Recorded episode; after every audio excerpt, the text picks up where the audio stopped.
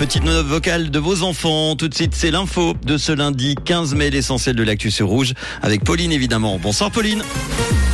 Bonsoir à tous. La loterie romande n'a jamais autant redistribué d'argent. Le procès pour viol de Tariq Ramadan s'est ouvert à Genève aujourd'hui et de la pluie au programme demain matin.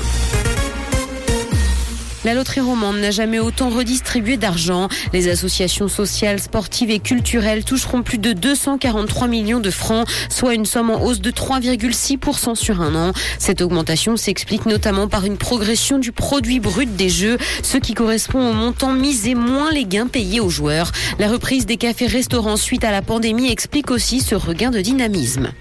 Justice, le procès pour viol de Tariq Ramadan s'est ouvert à Genève aujourd'hui. L'islamologue suisse comparaît devant le tribunal correctionnel pour viol et contraintes sexuelles.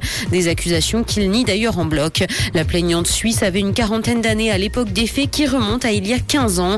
L'islamologue âgé de 60 ans aujourd'hui est menacé d'un procès en France pour des faits similaires. Berne franchit une nouvelle étape vers un troisième sexe officiel. Une commission nationale a accepté un texte réclamant d'étudier des évolutions dans l'administration pour les personnes non binaires et transgenres. Il est notamment proposé d'éventuellement revoir le cadre juridique des documents d'identité. Une suppression de la mention de genre ou la création d'une mention neutre sont ainsi proposées par les milieux LGBT pour résoudre certains problèmes.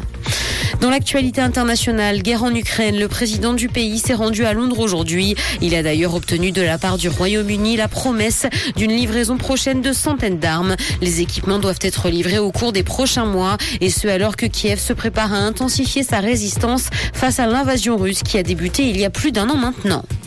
YouTube part à la chasse aux bloqueurs de pub. La plateforme teste une fonctionnalité pour interdire l'utilisation de logiciels qui suppriment l'affichage d'annonces et incite donc plus les utilisateurs à opter pour la version premium payante de son service. La firme rappelle que les publicités permettent à YouTube de rester gratuit pour des milliards d'utilisateurs. Il s'agit d'ailleurs de son premier test pour limiter l'usage des bloqueurs de pub et il est mené à l'échelle mondiale.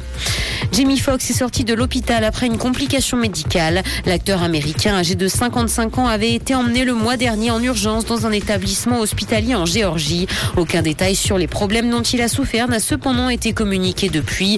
Sa fille a tenu à rétablir la vérité sur les réseaux sociaux, indiquant que son père était déjà sorti depuis plusieurs semaines et qu'il récupère. Des averses sont attendues ce soir et il pleuvra également demain matin. Côté température, le mercure affichera 9 degrés à Nyon et Yverdon, ainsi que 10 à Montreux et Morges. Bonne soirée à tous sur Rouge. C'était la météo, c'est Rouge.